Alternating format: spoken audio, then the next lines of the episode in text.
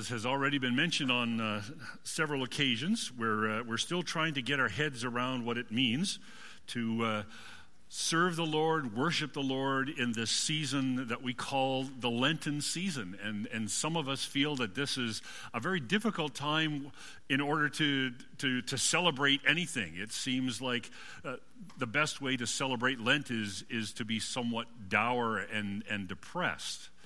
But what we're trying to do in, in our sermon series, in the way that we're worshiping uh, in this season, is to recognize that the tension that comes from living the Christian life. Yes, Christ has risen. He has risen indeed.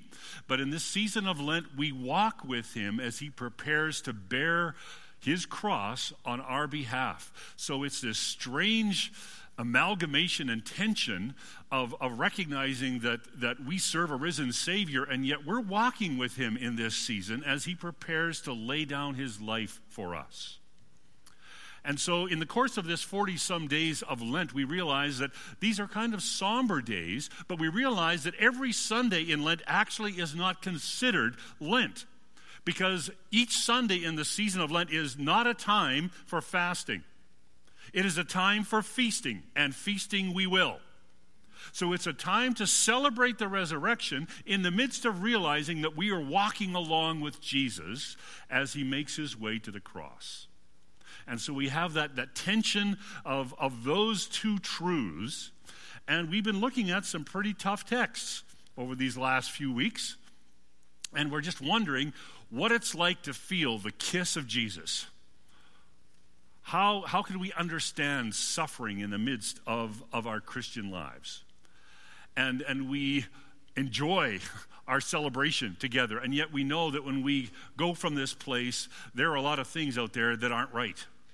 Uh, bridges fall apart in, in Florida. There is a huge refugee crisis in the world. There are people starving to death all over the world. There are difficult things we need to come to grips with. And how do we do so as followers of the Lord Jesus in this important season? when we share in the glory of the resurrection and yet we walk along with Jesus that way of sorrows to the cross. So this morning we'll be reading from Psalm 44. I would encourage you to stand with me as we uh, hear from the Lord from the pens of the sons of Korah. Psalm 44. O God, we have heard with our ears. Our fathers have told us what deeds you performed in their days, in the days of old.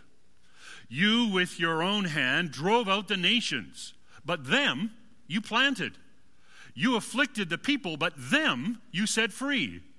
For not by their own sword did they win the land, nor did their own arms save them, but your right hand and your arm and the light of your face, for you delighted in them.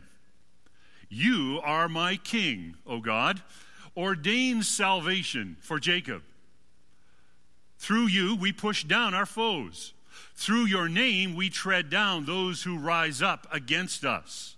For not in my bow do I trust, nor can my sword save me. But you have saved us from our foes, and have put to shame those who hate us.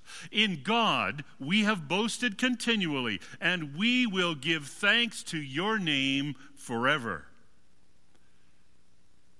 But you have rejected and disgraced us and have not gone out with our armies.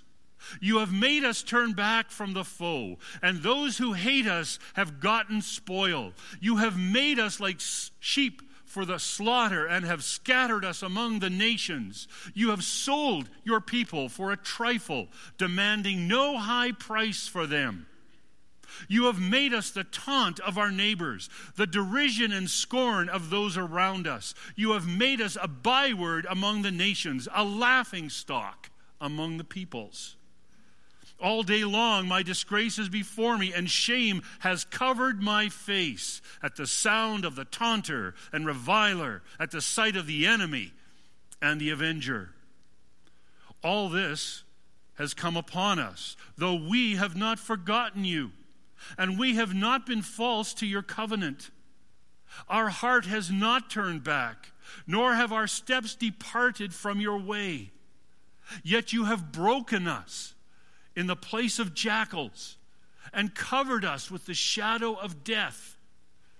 If we had forgotten the name of our God or spread out our hands to a foreign God, would not God discover this?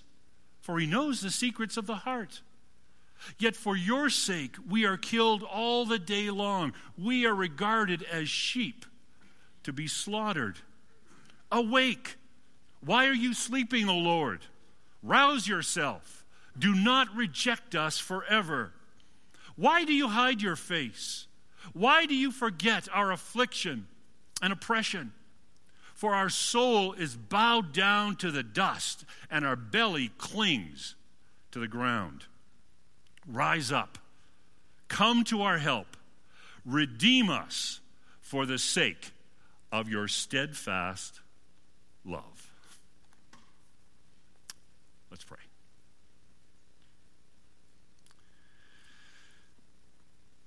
Lord, we, we confess that you are sovereign and in control of all that you've created.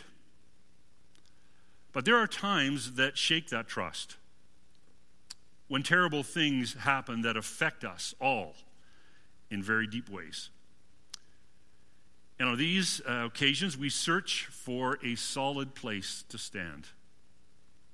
And we pray this morning that you would help us in these times and to prepare us for these times. We want you to hear us. But most of all, we want to hear from you. So, may the words of my mouth and the meditations of all our hearts be pleasing in your sight, O Lord, our rock and our Redeemer. Amen. Please be seated. So, what do we do when Chicken Little is right and the sky has fallen? How do you make sense out of what seems like senselessness or unnecessarily vicious events around the world? In many ways, we in North America, as comfortable as we are, we're sheltered for, from a number of, of these kind of events, but sometimes we are not. It was Tuesday, about mid morning. I was uh, in my study at the church in uh, Charlottetown, Prince Edward Island. And all of a sudden, the, the youth pastor shows up in the doorway, and his eyes are as big as saucers. And he says to me, You need to come and see this. And so I went out into the secretary's office where all the staff had gathered around the television, and we watched as the Twin Towers came down. It was September 11th, 2001. We lived on the East Coast. New York was just a long day's drive from where we were living. We weren't entirely sure what was going to happen in the aftermath of 9 11. So, what do you do when the sky and the towers are falling? A little over a month ago, I had the opportunity to uh, visit Yad Vashem. It's the Holocaust Museum in, in Jerusalem. Now, it just so happens that the day before I had eaten something that hadn't really agreed with me, so that entire following day I was nauseous. And as I wound my way through this heartrending display, I realized how appropriate that was. How else can, can you take in that, that horrendous event and, and not be nauseated? A few days later, we were able to visit the grave of Oskar Schindler. He's buried there in Jerusalem. This was one who was able to save hundreds of, of Jews from the horrors of the death camp. And it seemed like the nausea returned. How do we respond when we experience such overwhelming evil, when disaster strikes, and when many human lives are lost and seem to be just like useless collateral damage? Well, when that happens, we go to Psalm 44. We actually did that a few years ago. Psalm 44 is known actually as the Holocaust Psalm. This is the psalm that is read in Jewish gatherings when they come together to remember the Holocaust. This is another one of those psalms written by the sons of Korah, which we've called the Blues Brothers.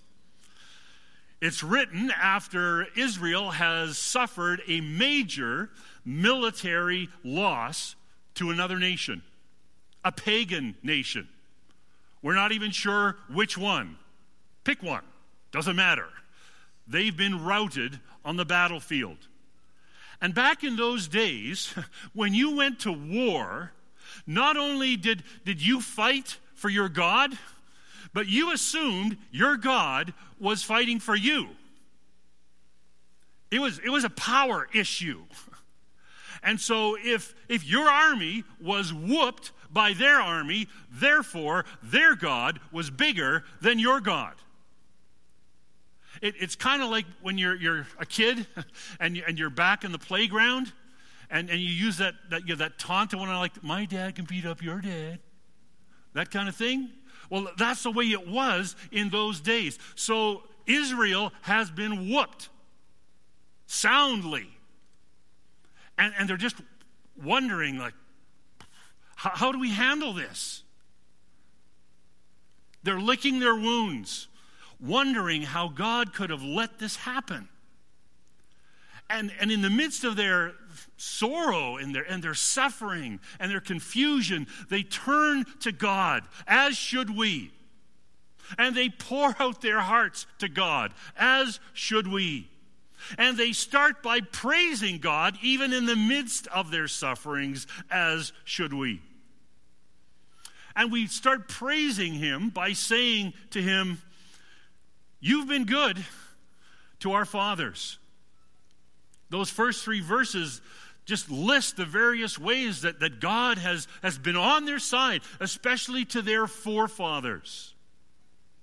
And we can't help but notice how, how prominent God is in, in this section of the psalm and actually through the entire psalm. These people are giving praise to God for all that He has done for their forefathers. And in Psalm 44, it's primarily referring back to what God has done to bring them into the promised land. And that whole episode of conquering these pagan nations is from beginning to end, it's a God thing. You're the one, O Lord, who performed these miraculous deeds. You're the one that drove out the nations before our fathers. It was your right hand, and it was your strong arm, and it was the light of your face that did it. It wasn't them, it was you. You fought for them, and they won, and they prevailed. So, even in the midst of suffering, we look back and we see the faithfulness of God to those who have gone before us. And we can think back of the, of the era in the early days of Briercrest with heroes like Dr. Hildebrand and the Whitakers, and, and how God carved this campus out in the middle of the wilderness. And we've heard all about that. Our ears have heard all these stories of God's faithfulness in the past. But it's more than just ancient history. Not only have we seen God at work among our fathers, and our ancestors. We've seen God at work in our own lives. And so we say to God, You've been good to us. And the next few verses, that's exactly where the psalm goes. The same focus on God is there all the way through. And as you read the, this portion of the text, these verses, you'll notice it's, it's so focused on God because you see the word you and your all the way through because they are addressing God directly. Notice how they, they go, You are my king, O God. Ordained salvation for Jacob. Through you, we push down our foes. Through your name, we tread down those who rise up against us. For not in my bow do I trust, nor can my sword save me, but you have saved us from our foes and have put to shame those who hate us. In God, we have boasted continually, and we will give thanks to your name forever. This section is God soaked. And these worshipers are, are giving a, a, litany of things that, that God has done in their own lives. In the midst of this horrendous disaster, they can think of those times when, when God has been gracious to them. It's important when we're trying to deal with, with this wide scale disaster around us, whenever that happens, it's important in those times when it's the easiest to suffer and wonder why God has deserted us, it's important for us to remember that not everything is bad. There are points of light even in the darkest sky. But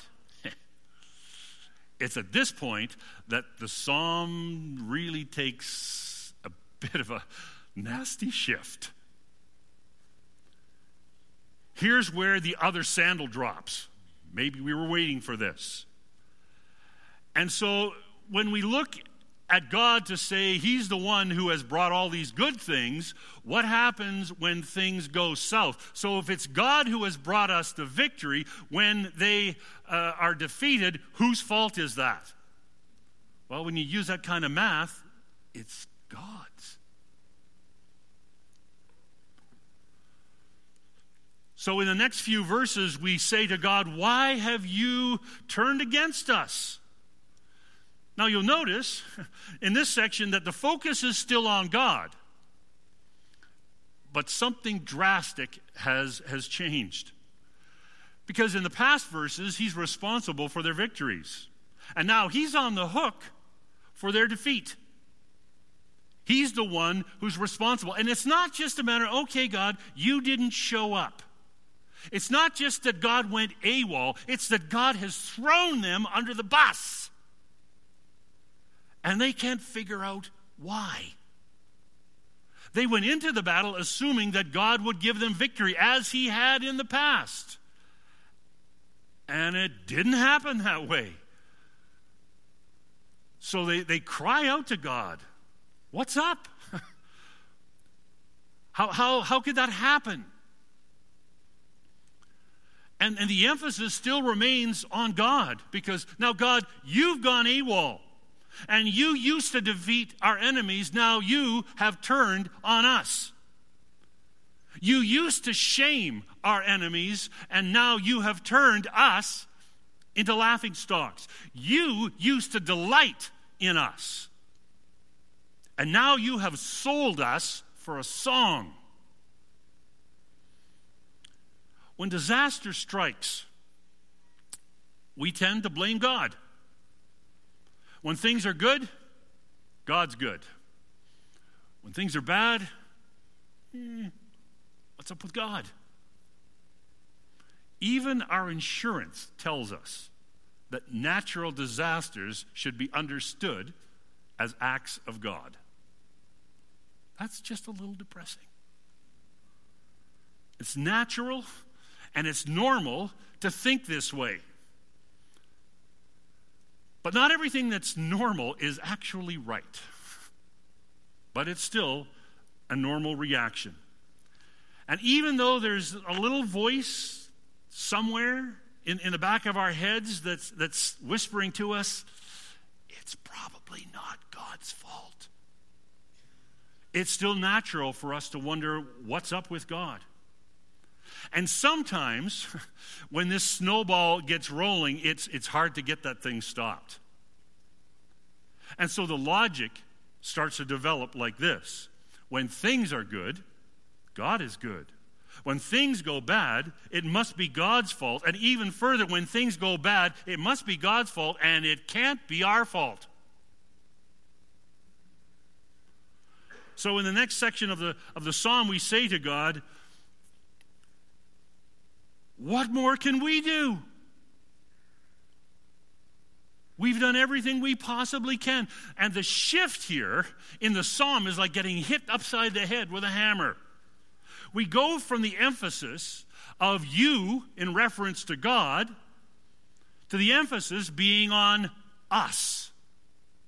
Listen.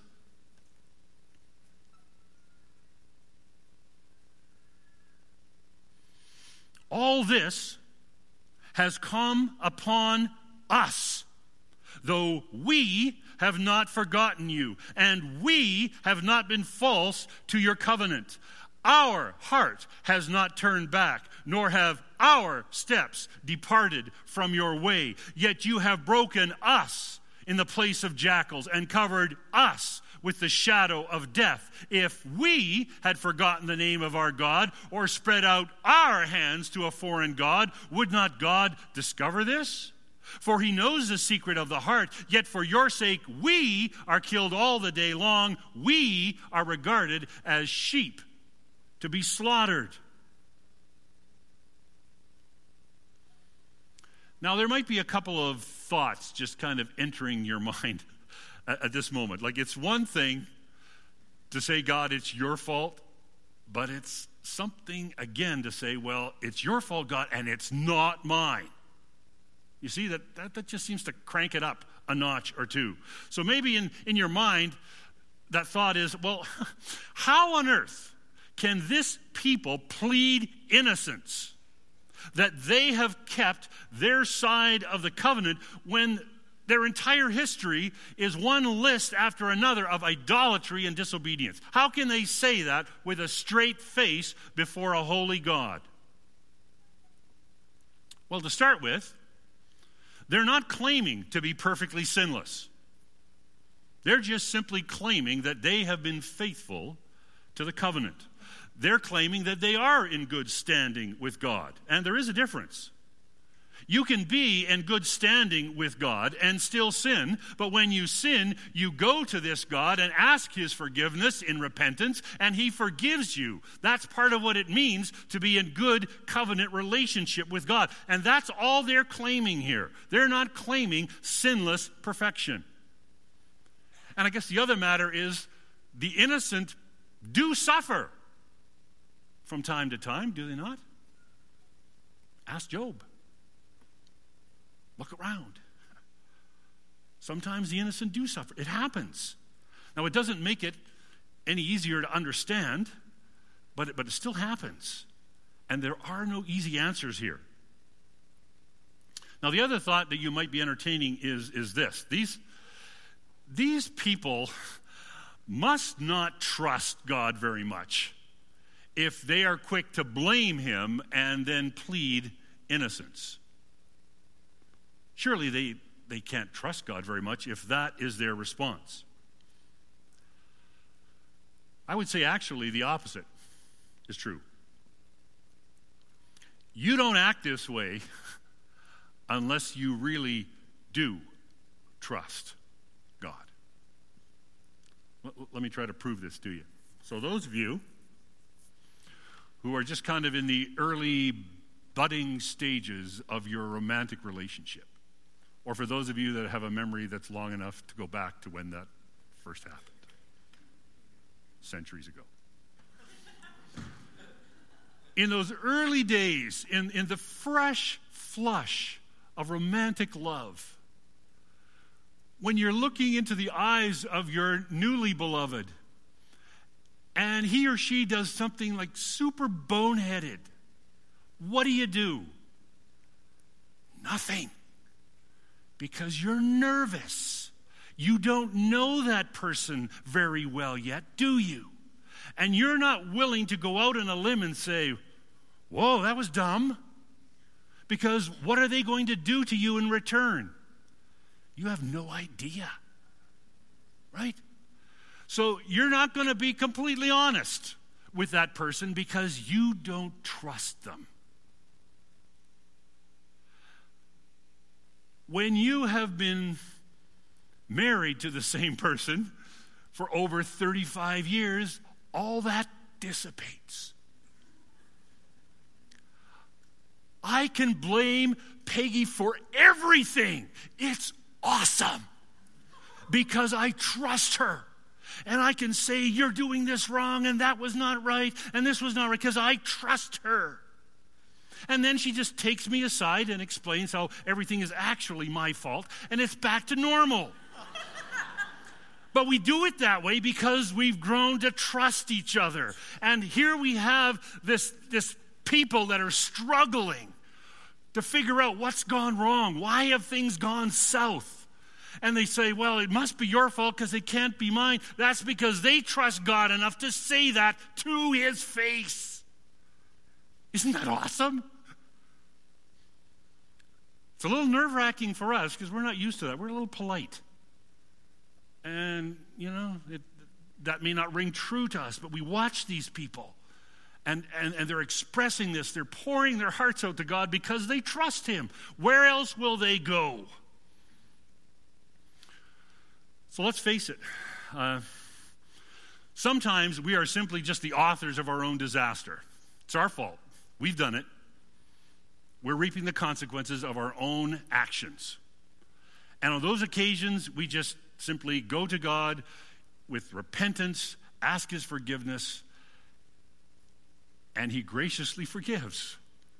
But there are those times when things befall us and others that we know and love, where we, we can't figure out the causal relationship with that. They haven't really done anything wrong. They are innocent bystanders and they are suffering grievously for nothing they have done. What do we do in those circumstances? What's left for us to do when, when there is just amazing amounts of, of horrendous suffering, and we can't figure out what is happening. We can't put our finger on anything bad that we have done necessarily, and we're wondering where God is in the midst of all the confusion. What's left for us to do? Well, there's only one stanza, stanza left in verses 23 to 26. Awake! Why are you sleeping, O Lord? Rouse yourself. Do not reject us forever. Why do you hide your face? Why do you forget our affliction and oppression? For our soul is down to the dust, our belly clings to the ground. Rise up, come to our help, redeem us for the sake of your steadfast love. Probably doesn't sound a whole lot like an answer. it, it sounds like Israel is still just a little cheesed at, uh, at God and what's going on, but something has changed. And what's changed is the focus. The focus has left me and us, and it is returned to God. Laying flat on the ground, sucking dust, their bellies in the dirt. They look up to God and they say, Redeem us for the sake of your steadfast love. Now, here's where we need to learn just a little something that you may not have known, maybe you have before you came. We need to learn a little Hebrew. Some of us know maybe you know, a few Hebrew words like shalom, maybe a couple others. One I think we need to know is this word chesed. Can you say chesed? If you, if you have a cold, this can be very helpful for you. See, chesed. All right. So, chesed is God's steadfast, loving, caring commitment to his covenant relationship with his children whom he loves. It's covenant faithfulness. It's God's willingness to be faithful to the agreement he has made with us, his people. And in the end, all the sons of Korah can do is say, We're hooped. without your chesed. And you'll notice no longer are they trying to uh, claim that, that they're in charge or they've kept the, the covenant and all the rest of this stuff. They've already made that case. And when it comes right down to it, it's, it's not their capacity to, to keep the covenant that's going to bring them out of this. They know their only hope of salvation is God's commitment to the covenant. Salvation will not come from our side of the covenant relationship, it will only come from God's.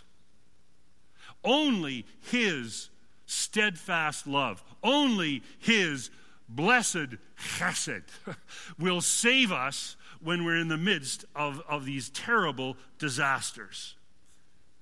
So, God's people are simply just throwing themselves at God's mercy and they're saying, Redeem us, buy us back. Earlier on in verse 12, they were complaining that God had sold them for a song. And now their only hope is to say, God, buy us back. Redeem us for the sake of your steadfast love. They know that's their only hope. And the psalm ends with the worshipers turning their eyes to the skies. That's it. Final stanza.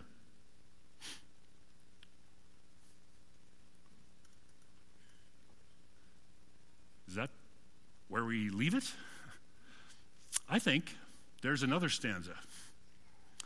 For followers of Jesus, there is one more stanza. And it shouldn't be a surprise to us because Carl read it just a few minutes ago. This is the final stanza of Psalm 44. What then shall we say to these things?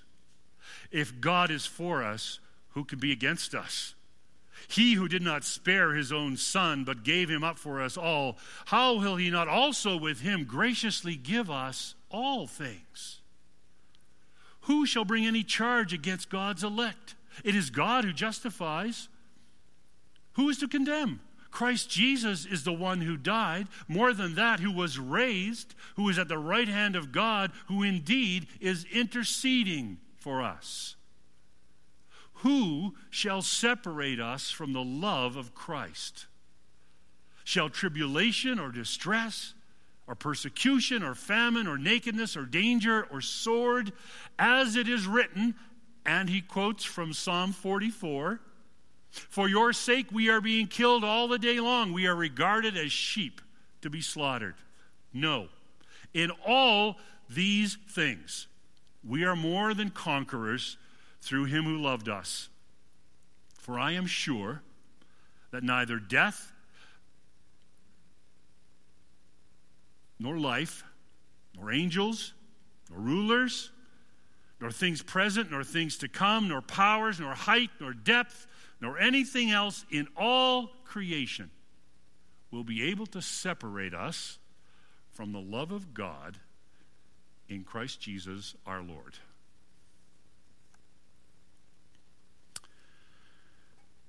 The sons of Korah, the Blues Brothers, have heard with their ears what God has done. They just want to see with their own eyes that very same God in action in the midst of their suffering. But thanks to this last stanza, it's not so much a matter of just being able to hear with our eyes, or hear with our ears rather, and see with our eyes. We've been given the amazing privilege not so much to see with our eyes, because faith comes by hearing, and hearing by the word of Christ. We not only have heard with our ears, but we get to touch with our hands and taste with our tongues the redemption of God. according to his hesed, according to his steadfast love, he has bought us back. And so this morning we conclude with, with this great invitation to join him around the table where we remember what Jesus did for us. And we celebrate his presence among us, realizing that indeed, in the person of Jesus Christ, God has redeemed us. He has bought us back at a price so costly that we cannot even imagine it. But He has paid the price to bring us back to Him. And this morning, He calls us simply to gather around His table, taste, and see, even in the midst of deep suffering, that God is good. Amen. I'd invite those who are serving communion to join me. And we're going to spend the uh, remainder of our time together uh, around the table